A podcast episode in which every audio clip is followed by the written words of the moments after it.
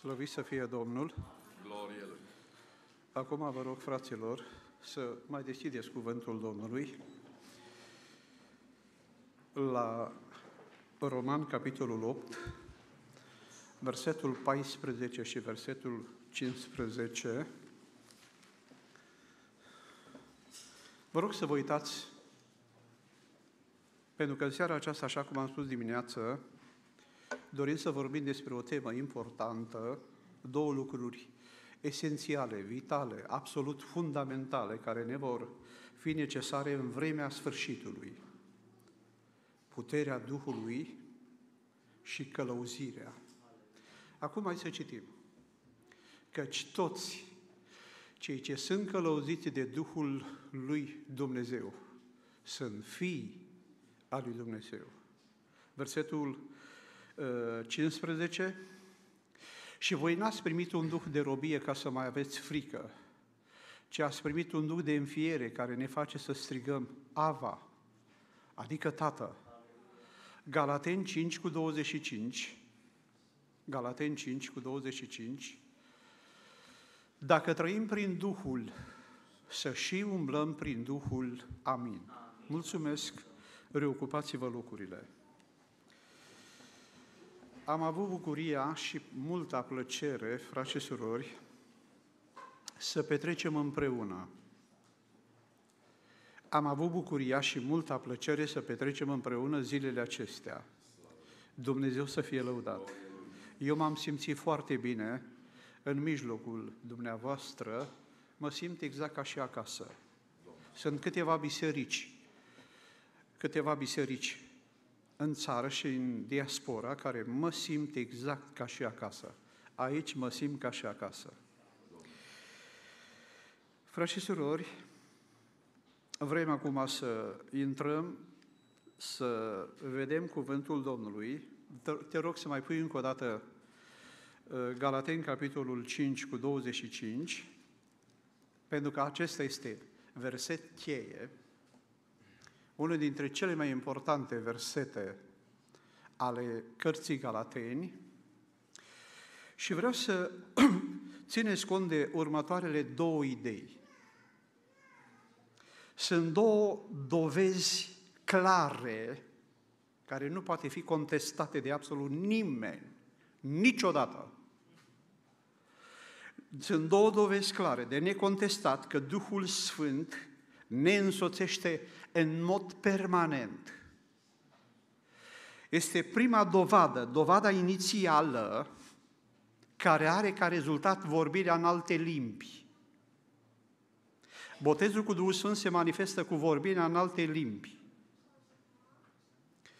A doua dovadă este dovada supremă. E cea inițială, e de început. Dar dovada supremă este cea mai mare, cea mai importantă. Dovada supremă este exact ceea ce citim. Trăirea și umblarea prin Duhul. Nu mi-ajută la nimic numai să rămân la prima dovadă dacă nu fac pași să trăiesc și să umblu prin Duhul. Ajută-ne, Doamne! Dovada, dovada supremă înseamnă cinci lucruri. Este, în primul rând, călăuzire. Călăuzirea are de-a face cu iluminarea. Este lumina inconfundabilă, nu poate fi niciodată confuză. Este lumina inconfundabilă a Duhului Sfânt, care, care ne face să, deli, să delimiteze foarte clar Adevărul de minciună este linia de demarcație. Exact între cele două benzi când mergi, linia aceea de demarcație, care delimitează clar lucrurile lui Dumnezeu, lucrurile spirituale de lucrurile firești.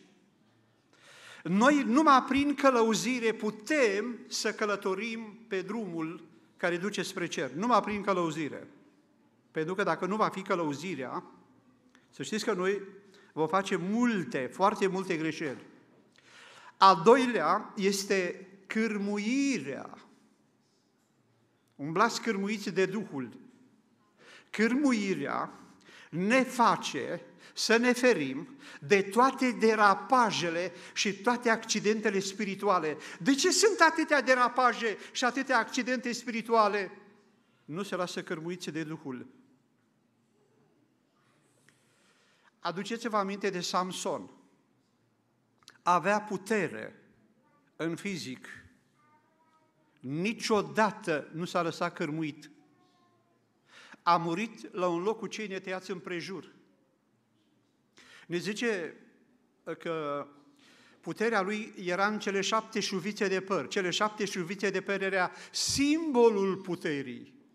De ce? Pentru că era Duhul Domnului peste el. Dacă pleca Duhul Domnului de peste el, putea să aibă nu șapte, putea să aibă șapte mii de șuvițe de păr.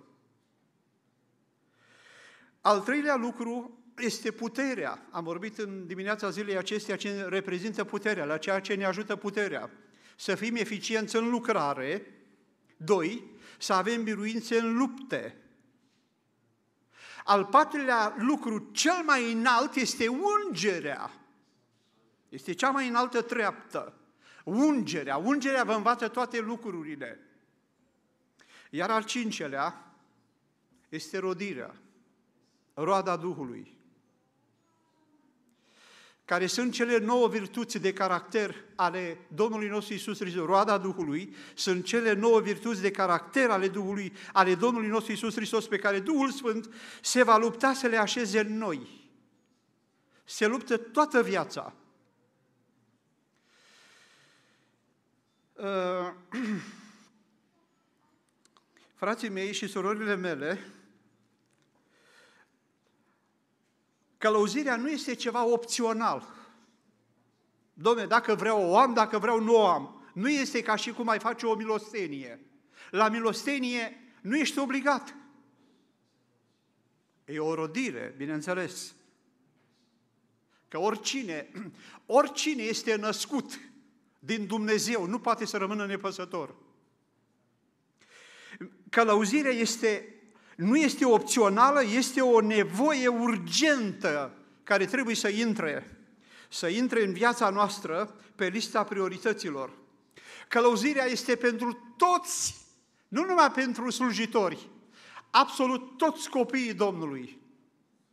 Când pierdem călăuzirea, începe să fim dominați de frică și spunem, nu mai știu ce să fac, nu mai știu ce să cred.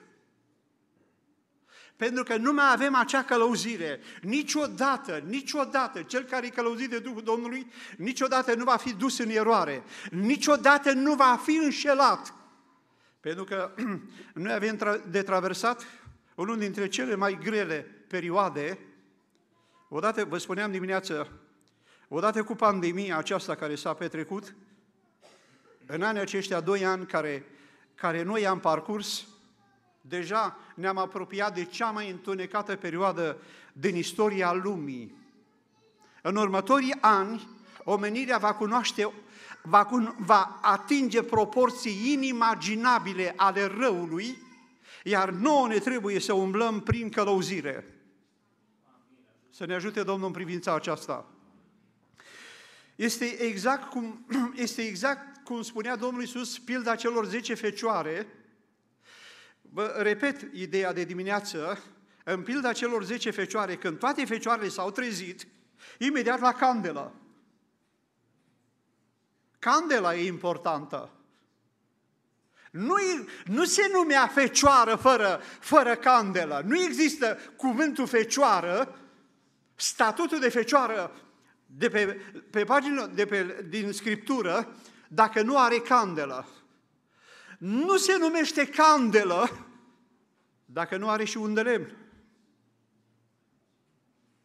Lumina care trebuia să lumineze în întuneric, lumina aceea este simbolul călăuzirii. Noi avem de traversat un drum pentru că imitația, pentru că uh, amăgirea, va atinge proporții inimaginabil de mari. Și noi trebuie, prin călăuzire, să distingem bine lucrurile care sunt false, lucrurile care sunt o imitație, lucrurile care sunt neadevărate, de lucrurile care sunt reale. Doamne ajută-ne! Slăvit să fie Domnul!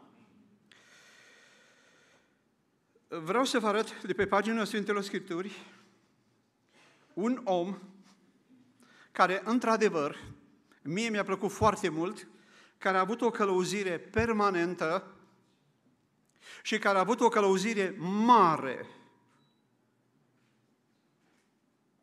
Vă rog, puneți pe monitor Luca, capitolul 2, să începem de la versetul 25, citirea.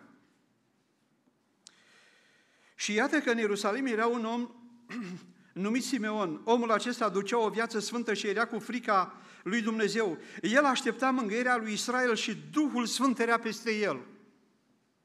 Duhul Sfânt îl înștiințase că nu va muri înainte ca să vadă pe Hristosul Domnului.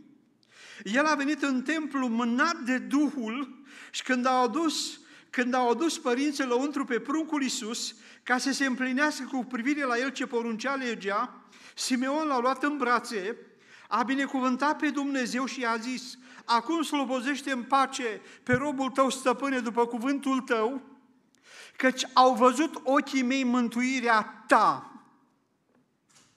Frații mei, când a adus pe pruncul Iisus la templu, la templu slujeau 24 de, pre, 24 de cete de preoți, după rânduiala lui David. O ceată de preoți era alcătuită din 12 preoți. Fiecare ceată de preoți făcea slujirea la rândul cetei ei. 24 de cete de preoți, în frunte cu marele preot, n-a văzut ce a văzut Simeon. Ce a văzut Simeon? A văzut mântuirea lui Israel. A văzut pe Domnul. De ce? Dacă citim, uitați-vă, vă rog, în cuvânt, mie îmi plac întotdeauna, întotdeauna îmi plac detaliile Sfintelor Scripturi. Uitați-vă în cuvânt la, ultima fra- la versetul 25, ultima frază. Duhul Sfânt era peste el. Versetul 26, prima frază. Duhul Sfânt îl înștiința. Versetul 27. El a venit în templu mânat, îl mâna. Era îl înștiința, îl trimitea. Era în înștiința, nu trebuie să fii profet să auzi ce zice Duhul. Niciodată nu sunt de acord că numai trebuie să fii profet să auzi ce zice Duhul. Nu, fraților, nu. Toți care sunteți călăuziți de Duhul Domnului, trebuie să auzi ce zice Duhul. Ajută-ne, Doamne! Dacă n-ai auzit ce zice Duhul, încă este ceva. E o întrerupere între tine și Duhul. Ceva s-a interpus. Mi-aduc aminte, n-am să uit niciodată. Eram în spital în stare foarte gravă. Trecuse perioada aceea foarte grea, foarte rea, foarte rea, perioadă. Și am auzit eu am auzit clar de două ori o voce, nu cu urechile, ci lăuntric. Dar exact cum mi-ar vorbi Duhul, exact cum mi-ar vorbi o voce, so, dar clar, dacă te lăsam în mâinile oamenilor, erai mort. Și s-a repetat la câteva secunde, 5-6 secunde. Dacă te lăsam în mâinile oamenilor, erai mort. Atunci am început să plâng foarte mult. Binecuvântat să fie Domnul în vecii vecilor. Mi-aduc aminte povestea frații din, am auzit mărturie în Cluj, Biserica pe Albine, cred că Biserica pe Albine, o soră care mergea la rugăciune, o soră Elena, Lenuța, după ce s-a întors de la rugăciune,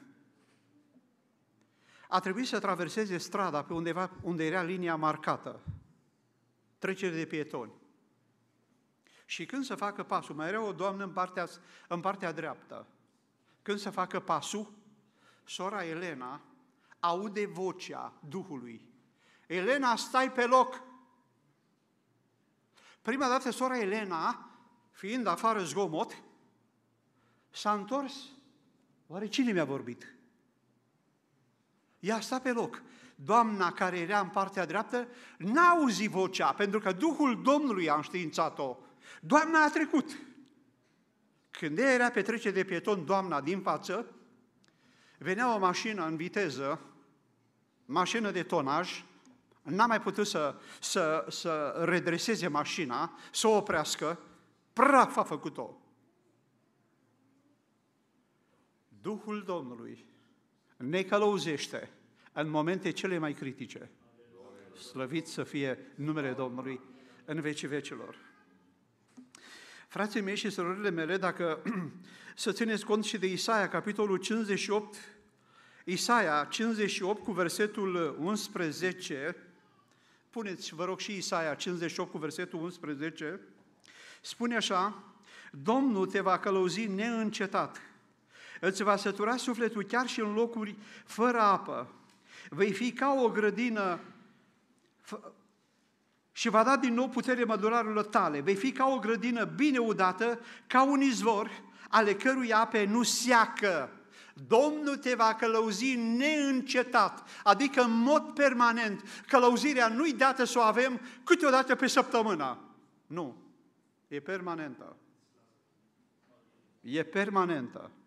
Noi avem nevoie de Domnul în mod permanent. Ajută-ne, Doamne! Și vreau acum să arăt câteva forme de călăuzire ale Duhului Sfânt. Eu cred, am mai prezentat lucrul acesta și în alte biserici, dar acum vreau să o prezint într-o altă formă. Întotdeauna mă, mă străduiesc să prezint, să prezint în noi forme. Cred că cea mai mare formă de călăuzire a Duhului Sfânt unui credincios în viața unui credincios este călăuzirea prin cuvântul scris al Domnului. Să știți, frați și surori, Duhul Domnului niciodată nu trece peste ce este scris. Nu încalcă peste ce este scris. Duhul Domnului spune, vreau să te călăuzesc numai dacă ești de acord cu tot ceea ce este scris. Al minter nu. Vă rog să puneți uh, Evanghelia după Ioan, capitolul 16, versetul 13. Evanghelia după Ioan 16 cu 13. Când va veni mângâietorul, Duhul adevărului, are să vă călăuzească în tot adevărul, că cel nu va vorbi de la el, ci va vorbi tot ce va fi auzit și va descoperi lucrurile viitoare. Deci Duhul Domnului nu trece peste ce este scris. Acum vă rog să mă ascultați. Vorbesc dumneavoastră ca și o familie. Exact ca și o familie. În pandemie care a trecut și eram închiși în casă, tot locuitorii tării a fost supuși la o terapie de șoc. Să închis toți locuitorii tării în casă. A fost cel mai mare test pentru toți credincioșii. Testul de simulare. Marele test tot îl vom da, să știți. Va fi în curând, marele test. La testul acesta de simulare al pandemiei, Dumnezeu nu ne-a pus note. Dumnezeu ne-a demonstrat, a vrut să ne arate cât de slabi suntem. Și în pandemie am primit foarte multe descoperiri pe telefon, pe WhatsApp, multe, multe. Într-o seară eram cu soția ei martor aici, vă spun. Iubesc întotdeauna lucrarea Domnului. Viu este Domnul, că vă spun adevărul. Dar trebuie să fim foarte atenți. Asta nu înseamnă, deci asta este o atenționare ceea ce vă spun. Am început să ascultăm o descoperire. Eu și soția împreună. Și a început așa. Niște duhuri au ieșit din adânc. Au făcut planuri foarte mari și vrea să atace biserica și mai multe. Descoperirea era de patru minute și. I-am spus soții, dă înapoi, dă înapoi. Niște duhuri au ieșit din adânc. Întrebare. Duhurile care stau în lanțuri veșnice ies din adânc când vor ele? Vă rog să spuneți tare. Niciodată. Niciodată. Cum zice americanul, never. Niciodată. Duhul Domnului niciodată nu trece peste ce este scris. Rămâne numai la ceea ce este scris. De asta noi ne trebuie călăuzire prin cuvântul scris. Trebuie să avem Scriptura ca și oxigenul. Eu nu mai citesc, încă o dată repet, ce spuneam dimineața, eu nu mai citesc Biblia la normă. O citesc doar pe pasaje scurte și nu plec din fața pasajului până nu vorbește Domnul. Vă spun ceva care, fratele Florin, eu sunt foarte de acord ceea ce a spus el.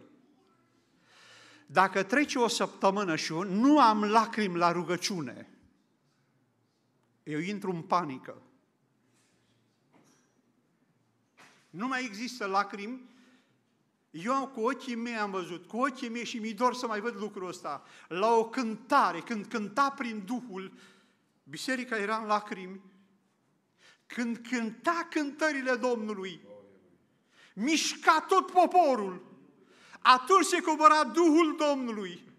Și atunci am auzit, așa vorbește Domnul, nimeni nu mai punea la îndoială că nu vorbea Duhul Domnului, pentru că fiorii intra ca o vibrație puternică în toate inimile. Slăvit să fie Domnul! Deci, fraților, rămânem la ceea ce este scris. Că Duhul Domnului ne călăuzește numai prin ceea ce este scris. Prima formă de călăuzire e cap de serie. Nu trebuie trecut peste ea. Vă spun ceva, ceea ce a spus Domnul Isus. Domnul Isus când a făcut marea trimitere, a spus o frază, căci ă, și învățați să păzească tot ce v-am porucit. Duhul Domnului ne călăuzește în tot adevărul. Domnul Iisus a spus, când a făcut marea trimitere, învățați să păzească tot ce v-am poruncit, iar Apostolul Pavel, când și-a rămas bun, de la creștinii din Efes, a îngenunchiat pe malul mării și a spus, nu cred că nu o să mai vedeți fața,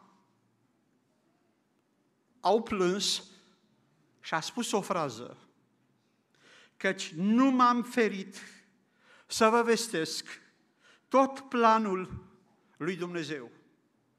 Fraților, călăuzirea care a avut-o Pavel, călăuzirea care a avut-o Pavel, mie atât de mult mi-a plăcut, că Pavel a spus așa, de data asta Spun eu, nu Domnul.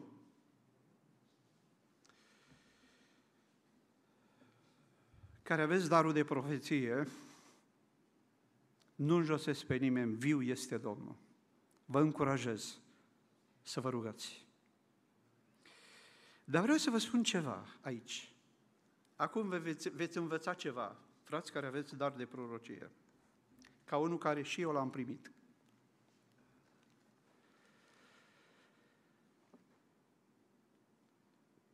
Pe vremea lui Samuel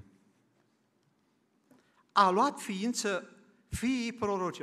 Este, găsiți în Biblie cu expresia fiii prorocilor. Niciodată nu arată ce au prorocit fiii prorocilor. Nu scoate în evidență. De ce? Ei creșteau grupați Că putea să mai și greșească și să mai, să-și mai și greșească până cresc. Până cresc. Samuel îi supraveghea.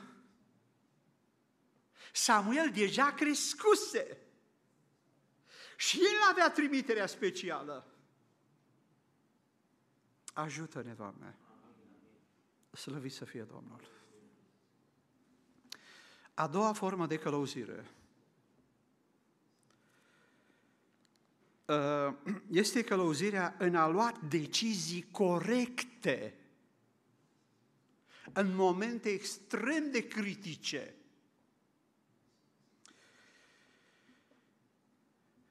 În timpul care urmează,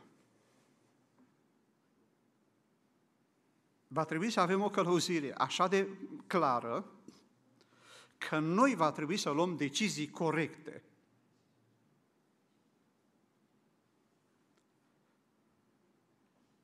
Vă rog să vă aduceți aminte de David. Te rog să pui, frate preiubit, 1 Samuel, capitolul 1, citim.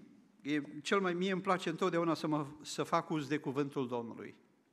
1 Samuel, capitolul 30, versetul 4. E vorba de o... Când uh, uh, David a ajuns într-un moment extrem de critic. Atunci David și poporul care era cu el au ridicat glasul și au plâns până n-au, până nu mai, până n-au mai putut plânge. Vă dați seama, când se întoarce înapoi, unde ei locuia ca și străin, în Țiglag. Lucra, locuiau în diaspora. Când se întorc înapoi, cetatea arsă, toți copiii, familiile lor răpite, tot ce avea ei, tot ce a agonisit ei, tot ce era necesarul lor, totul era luat. Și s-a întâmplat, zice că atunci David și poporul care era cu el au ridicat glasul și au plâns până n-a mai putut plânge. Cele două neveste ale lui David, uh, Abigail din Carmel, nevasta lui Nabal, fusese luate și ele. Ahinoam și din Israel și Abigail din Carmel, nevasta lui Nabal, fusese luate. David a fost într-o mare strâmtorare că și poporul vorbea, vorbea să-l ucidă cu pietre. Pentru că toți erau amărâți în suflet, fiecare din pricina fiilor și a fetelor lui. Dar David s-a îmbărbătat sprijinându-se pe Domnul Dumnezeul lui. El a zis preotului Abiatar, fiului Ahimelec, aduceți-mi efodul. Eu am rămas uimit. Avea asta David o grupare, era 600 de oameni. Toți sufereau împreună. Ăștia nu cred că erau sinceri. Când au ajuns la, la mare încurcătură, îți că David de vină. Toți au început să vorbească Solomare. Așa, prieteni, mie nu-mi trebuie. David a spus în felul următor, a avut o călăuzire în moment cel mai critic. Aduceți-mi efodul. Efodul este mantia marului preot. În mantia marului preot erau două pietre, una la dreapta și una la înăuntru, două buzunare, două pietre, una era urim și un alta era tunim. Ne spun, nu, nu arată aici în Biblie detalii, dar vă spun ceea ce prezintă evreii, rabinii evrei, prezintă lucrul acesta foarte clar. Când ridica piatra Urim, preotul, Doamne, să merg, dacă piatra în momentul acela strălucea, era un moment când strălucea, era cu ochii pe ea, era pozitiv, răspunsul era da să merg. Dacă ridica tunimul, era nu. De fapt, le ridica pe amândouă. Dacă strălucea tunimul, era nu. Urimul era întotdeauna da. Asta era o formă de călăuzire în vremea aceea. S-a întâmplat în anul 1960, ceea ce vă spun în anul 1960, în închisorile comuniste, când foarte mulți creștini erau închiși. Atunci era închis și fratele Richard Wurbrand, și fratele Traian Dorz, și fratele Niculiță Moldoveanu și mulți, mulți alți creștini. S-a întâmplat în anul 1960, lucrul acesta a fost dat chiar la vocea Evangheliei în Suceava, că în timp ce stătea la rând la masă, deținuții. Era un frate acolo, fiecare stătea cu gamela în mână. Stând cu gamela în mână să primească mâncare. Mâncare spunea că era doar un polonic de terci. Nu era o mâncare consistentă, o mâncare care să o mănânce cu gust, cu plăcere. Era un terci, coș de cartofi, cu tărâțe, cu făină, amestecături, din tot felul, tot felul de lucruri neplăcute. Și când a ajuns fratele cu gamela în mână și bucătarul se pregătea să pună, să-i pună un polonic de terci în gamelă, gardianul care stătea și vedea tot, urmărea tot, gardianul a spus către, către bucătar, la acesta să nu-i pui.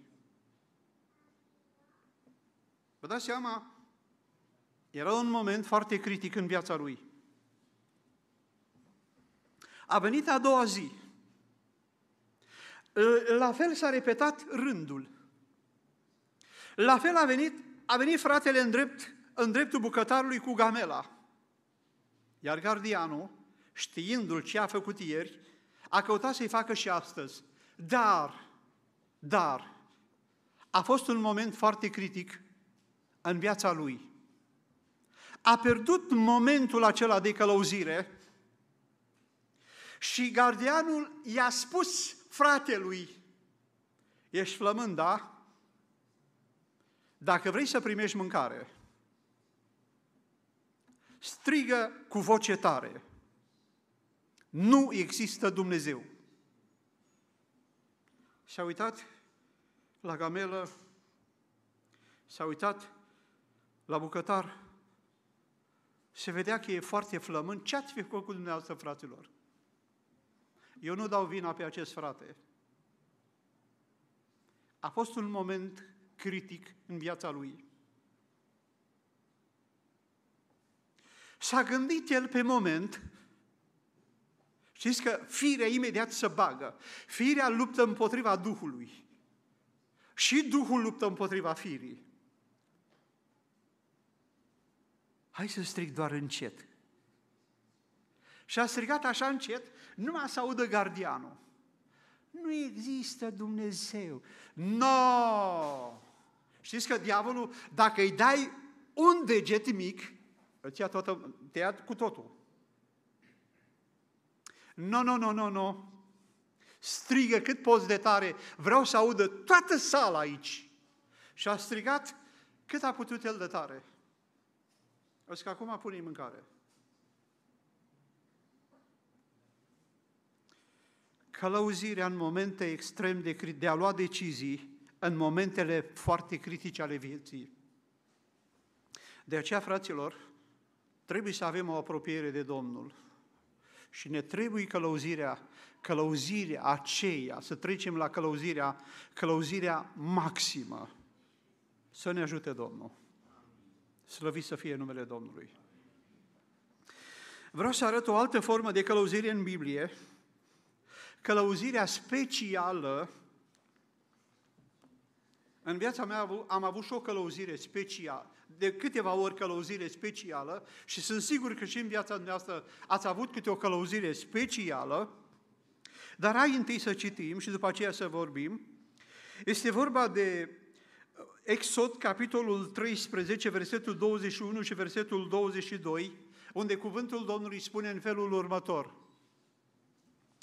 Domnul mergea înaintea lor ziua într-un stâlp de nor ca să-i călăuzească pe drum, iar noaptea într-un stâlp de foc ca să-i lumineze, pentru ca să meargă și ziua și noaptea. Stâlpul de nor nu se depărta dinaintea poporului în timpul zilei, nici stâlpul de foc în timpul nopții.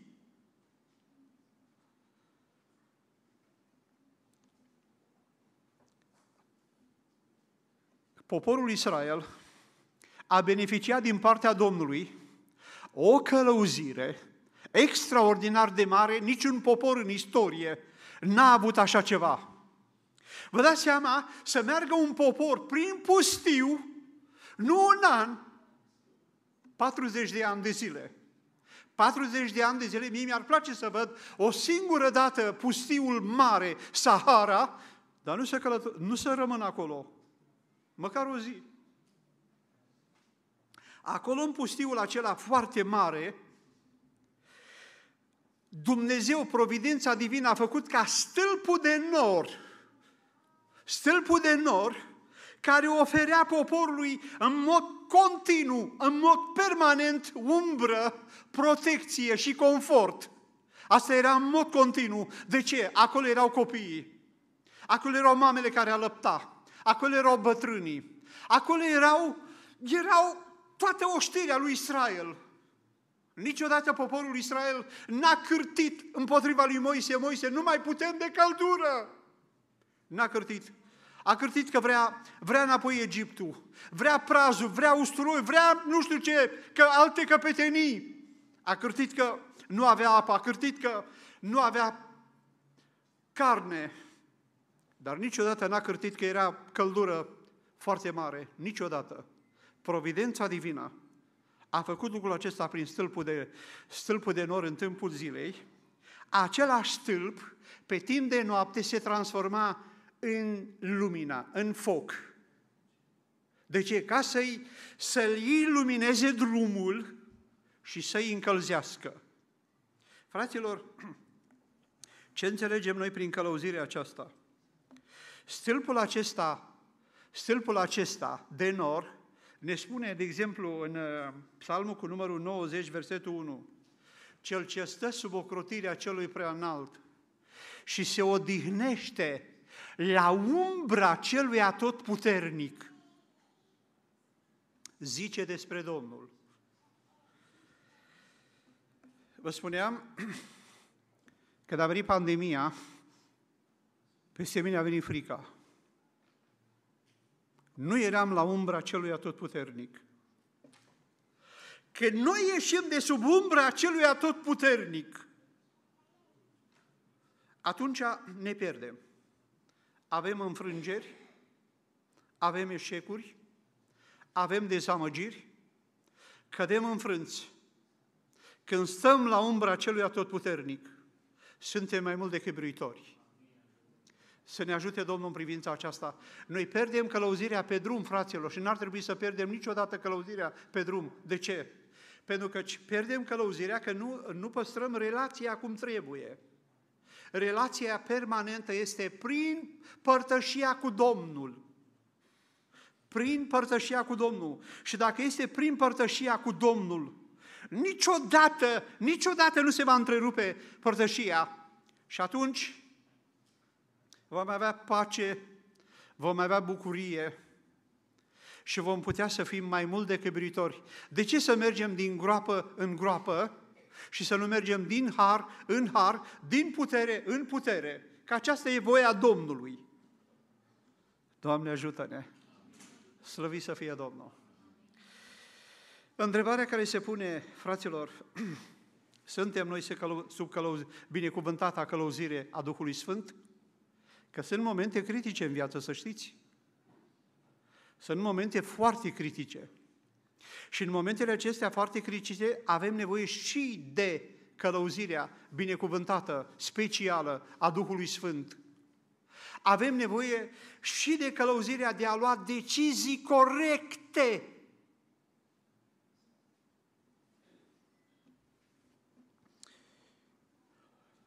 A venit odată la mine o, o soră tânără și a spus, frate, nu știu ce să fac. Sunt în vorbă cu un băiat. Sunt de mai mult timp. Și mi-a venit așa să-i spun, am simțit în Duhul meu că ceva nu-i clar aici. Zic, sora, vreau să te întreb. Băiatul care ești în vorbă cu el, este credincios? Frate, vine la biserică, e mai pocăit decât, decât toți. Nu, nu, nu. Nu-mi place, nu-mi place răspunsul tău. Zic, deloc nu-mi place răspunsul tău. Nu spune că e mai pocăit decât toți, că dacă vine la biserică, anti-alegământ cu Domnul, a, păi îl va lua, zice că îl va lua. Nu, lasă-l să se pocăiască. Dacă îl lași să se pocăiască, atunci atunci să iei decizia corectă. Atunci să, să te hotărăști Dar lasă, lasă pe Duhul Domnului peste tine. Sora n-a înțeles. S-au căsătorit în altă biserică. N-a trecut niciun an. S-au, de, s-au despărțit. Amândoi s-au dus în lume. Dragi tineri, aveți nevoie. Decizia aceasta de a lua hotărâre, luați-o sub călăuzirea Duhului. Vă rog, lăsați-vă călăuziți de Duhul Domnului. Nu faceți pasul foarte rapid în față. Veți regreta. Veți plânge. Veți pierde. Domnul nu vrea lucrul acesta să regretați, să plângeți, să pierdeți, să aveți un chin, să aveți o durere. La copiii mei le-am spus, să aveți cel puțin doi ani de rugăciune, cel puțin doi ani de rugăciune, dar o rugăciune ca Domnul să vă pregătească și voi să aveți o călăuzire specială din partea Domnului. Să faceți un pas, că pasul căsătoriei este foarte, foarte important. Și dacă pasul este greșit, veți plânge.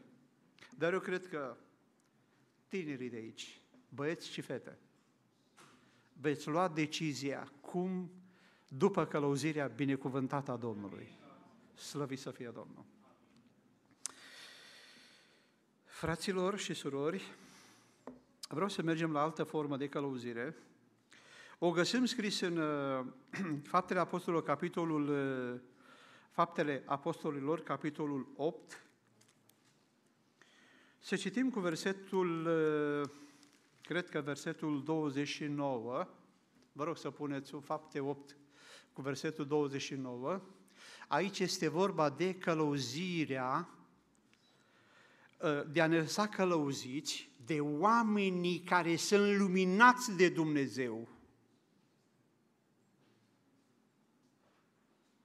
Uitați-vă ce, ce citim aici. Duhul a zis lui Filip, du-te și ajunge carul acesta. Filip a alergat și a auzit pe etiopian citind pe prorocul Isaia. El i-a zis, înțelegi tu ce citești? Famenul i-a răspuns, cum aș putea să înțeleg dacă nu mă va călăuzi cineva? Și a rugat pe Filip să se suie în car și să șadă împreună cu el.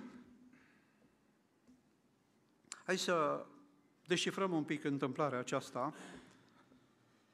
Vă rog să vă gândiți că și famenul etiopian nu a venit uh, dintr-o cetate de-a lui Iuda, din Israel. A venit Toma din Etiopia. Dacă vă uitați pe Google, dar nu aici în biserică, niciodată să nu vă uitați aici în biserică, dacă vă uitați distanța de la, din Etiopia, Addis Abeba, capitala Etiopiei și până la Ierusalim, sunt aproximativ 3000 de kilometri pe calea aeriană. Pe calea rutieră sunt peste 3500 de kilometri. Peste 3500 de kilometri nu a venit cu mașina, nu a venit cu autocarul a venit cu carul, căruța. Nu erau drumurile asfaltate să mergi plăcut. Nu avea pneuri bune, nu avea condiții, aer condiționat în car.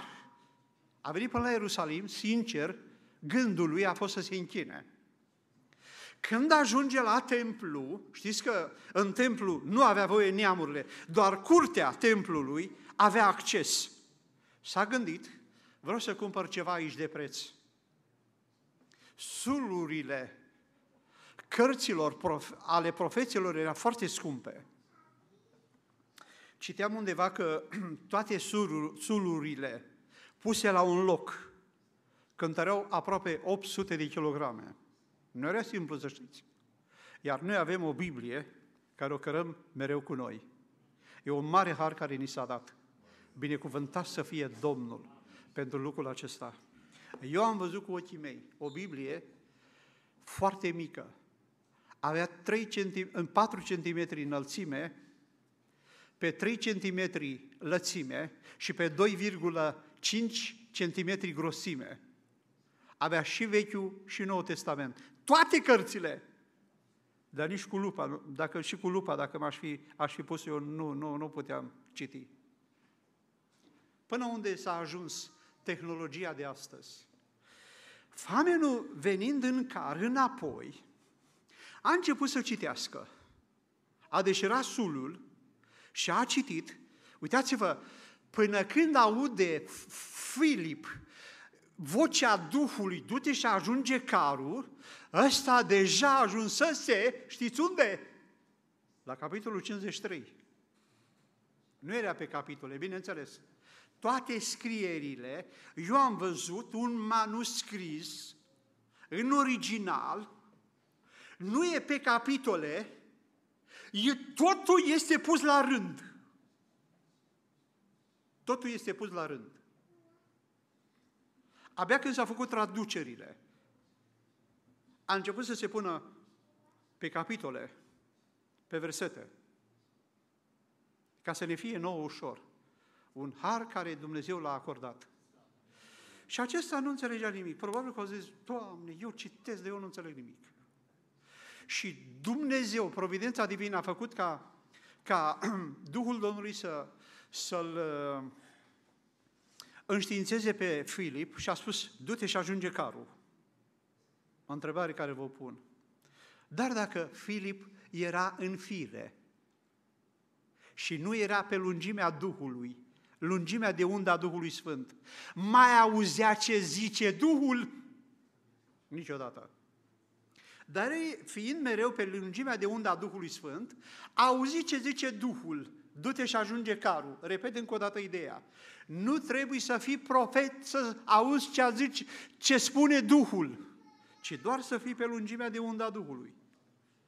Acesta aleargă, când a alergat, strigă de jos, înțelegi ce citești? Păi cum să înțeleg dacă nu mă călăuzește cineva? Și oprește carul. Și atunci Filip îl deslușește. Se lasă acesta călăuzit de Filip. Toate că ăsta era ministru de finanțe. Păi bă, știți că sunt unii în orgolul lor, în mândria lor. Pe mine să mă învețe ăștia. Dragi frați, pe calea mântuirii nu stă funcțiile, ci credința ne face pe toți egali. Slăvit să fie Domnul! Toți suntem frați.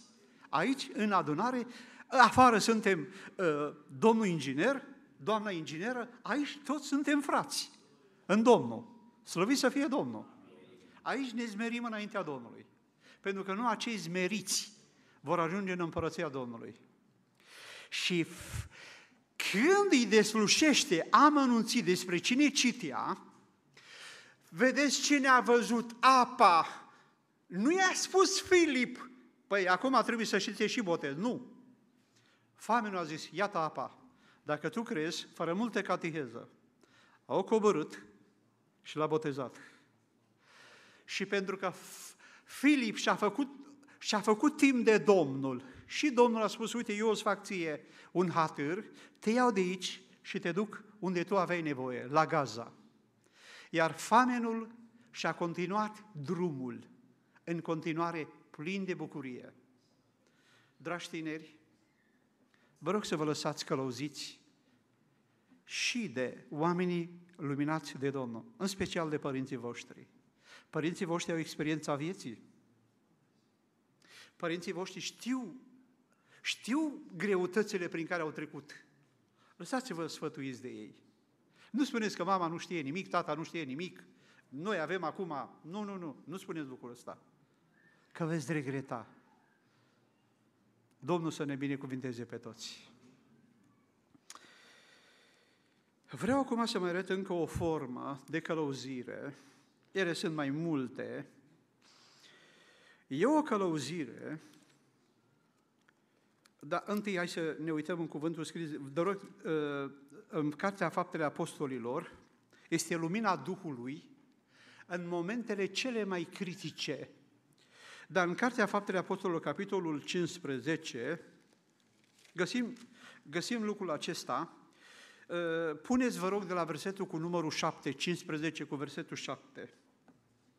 Înainte ca să citim, să vă spun cam despre ce e vorba, Biserica, Biserica Domnului deja a început să intre în lucrare în diaspora, luase ființe, multe adunări în diaspora, apostolii, în special Pavel, Barnaba, Sila și mulți alți apostoli, făceau lucrarea în afară, dar atunci diavolul a trimis iudeii ne, nenăscuți din nou. Și le-a spus așa, uite ce, e bună învățătura apostolului Pavel, e bună învățătura apostolilor de la Ierusalim, dar trebuie să faceți și să primiți și tăierea împrejur și să țineți și legea lui Moise. E bună credința în Domnul Isus. Dar trebuie să faceți și lucrul acesta. Și a început să apară, să apară un curent atât de puternic încât a spus, fraților, probabil că a trimis reprezentanți din toate bisericile la Ierusalim și acolo să dezbată, să dezbată foarte bine problema. Și hai să ne uităm. Vă rog, uitați-vă versetul cu numărul 7. După ce s-a făcut multă vorbă, s-a sculat Petru. Fraților, eu când spun, când Biblia spune s-a făcut multă vorbă, nu s-a vorbit fără rost. A căutat să se scoată dovezile cele mai tari. Nu exista atunci uh, Biblia în întregime. Începuse să apară doar unele cărți ale Noului Testament, dar erau foarte puține. Trebuiau transcrise și trimise la biserici. După ce s-a făcut multă vorbă, s-a sculat Petru și a zis, Fraților, știți că Dumnezeu de o bună bucată de vreme a făcut o alegere între voi ca prin gura mea neamurile să audă cuvântul Evangheliei și să creadă. Și Dumnezeu care cunoaște inimile a mărturisit pentru ei și le-a dat Duhul Sfânt ca și nouă. N-a făcut nicio deosebire între noi și ei pentru că le-a curățit inimile prin credință. Acum, dar, de ce ispitiți pe Dumnezeu și puneți pe grumazul ucenicilor un juc pe care nici părinții noștri, nici noi nu l-am, put, nu l-am putut purta, ci credem că noi, ca și ei, suntem mântuiți prin harul Domnului Isus. Toată adunarea a tăcut și a ascultat pe Barnaba și pe Pavel, care au istorisit toate semnele și minunile pe care le făcuse Dumnezeu prin ei în mijlocul neamurilor. Când a încetat de vorbit Iacov, ă, când a încetat de vorbit, Iacov s-a sculat și a luat cuvântul. Uitați-vă frumusețea lorii de cuvânt. Nu a spus, băi, tu stai jos. N-a fost scandal. Vă spun că într-o familie am participat la multe sfaturi frățești, în mai multe biserici. Și a spus, fraților, îmi pare rău că am venit.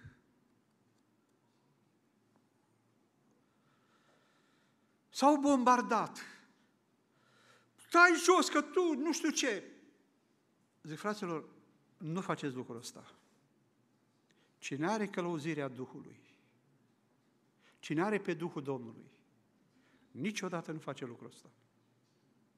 Niciodată nu face lucrul acesta. Uitați-vă ce frumos a vorbit întâi Petru. Se scoală după aceea Barnaba și Pavel. Se scoală după aceea Iacov. Și uitați-vă, în momentele critice, Iacov era considerat stâlpul bisericii. Era, era păstorul senior al bisericii, acesta nu mergea în diaspora. Ăsta rămânea mereu în Ierusalim. Și dă prin el vine o lumină. Puneți, vă rog, versetul 28, versetul 29. Căci s-a apărut nimerit Duhului Sfânt și nouă să nu punem peste voi nicio altă greutate decât ceea ce trebuie, adică să vă feriți de lucrurile jerfite idolilor, de sânge, de dobitoace zugrumate și de curvie, lucruri de care vă veți păzi, va fi bine de voi, fiți sănătoși a ieșit prin Duhul cuvintele acestea. fratele Costică Macoviciuc, eu l-am întrebat, frate Costică, ce părere ai de cuvintele lui Iacov? Astea, astea sunt cuvinte prin darul de înțelepciune. Posibil, dar tot prin Duhul a venit. Slăvit să fie Domnul. Fraților, acum, la final, ne trebuie călăuzirea Duhului? Vreți să mai facem o rugăciune ca Domnul să ne călăuzească în mod permanent? Dar nu uitați, prima dată, ținem cont de cuvântul scris. Cuvântul scris să fie baza, să fie pâinea, să fie esența. Niciodată, zice, cartea aceasta a legii, să nu se depărteze de unde? De la ochi sau de la gură? De ce gura? Vă spun de ce gura. Ascultați-mă, dragi frați, care aveți copii. Eram copil, nu uit cât trăiesc. Tata meu avea un obicei sacru, sfânt. Citea Biblia în fiecare zi, de câteva ori, cu voce tare. Iar noi, ca, copii, ca și copii, auzeam. Multe lucruri din Biblie le știu pe vremea când tata meu citea Biblia. Mi-a rămas în minte. M-au, m-au săpat adânc în suflet. L-am întrebat odată pe tata, când tata a citit că în ziua judecății va pune la dreapta și la stânga. Știți pe cine va pune la stânga?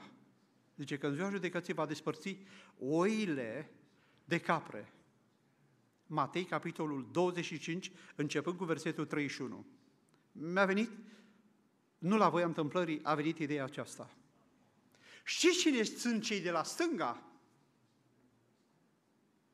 Nu sunt oamenii din lume. Sunt creștinii neroditori. Vă spun de ce. Cei care sunt la dreapta sunt creștinii care au statut de răscumpărați. Sunt creștinii care le va spune, veniți binecuvântați tatălui meu, pentru că am fost gol, m-ați îmbrăcat, am fost flământ, mi-ați dat să mănânc, am fost în temniță, m-ați vizitat. Cei de la stânga, creștinii neroditori, le va spune curat, plecați blestemaților în focul cel veșnic. Voi n-ați avut nicio roadă. Am fost gol, am fost flământ, am fost în temniță, nu mi-a slujit. Vreau să vă arăt un verset. Un verset. Matei, do, uh, vreau să, să fie pus și pe monitor.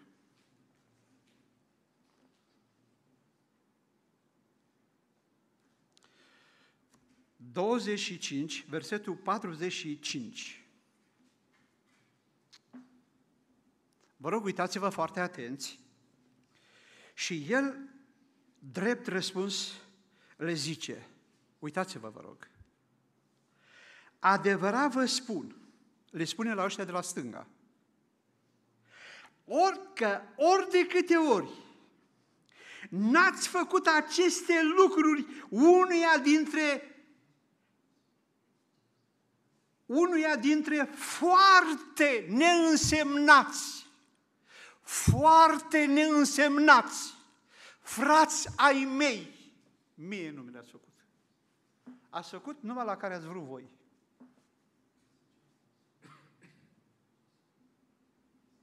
Aceștia sunt creștinii neroditori.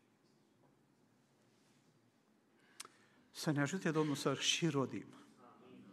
Amin. Slăvit să fie Domnul. Nu este mult să știți și noi vom întâmpina pe Domnul. Nu este mult. Eu m-aș bucura foarte mult să fie în generația mea. Foarte mult. Dar nu este mult să știți.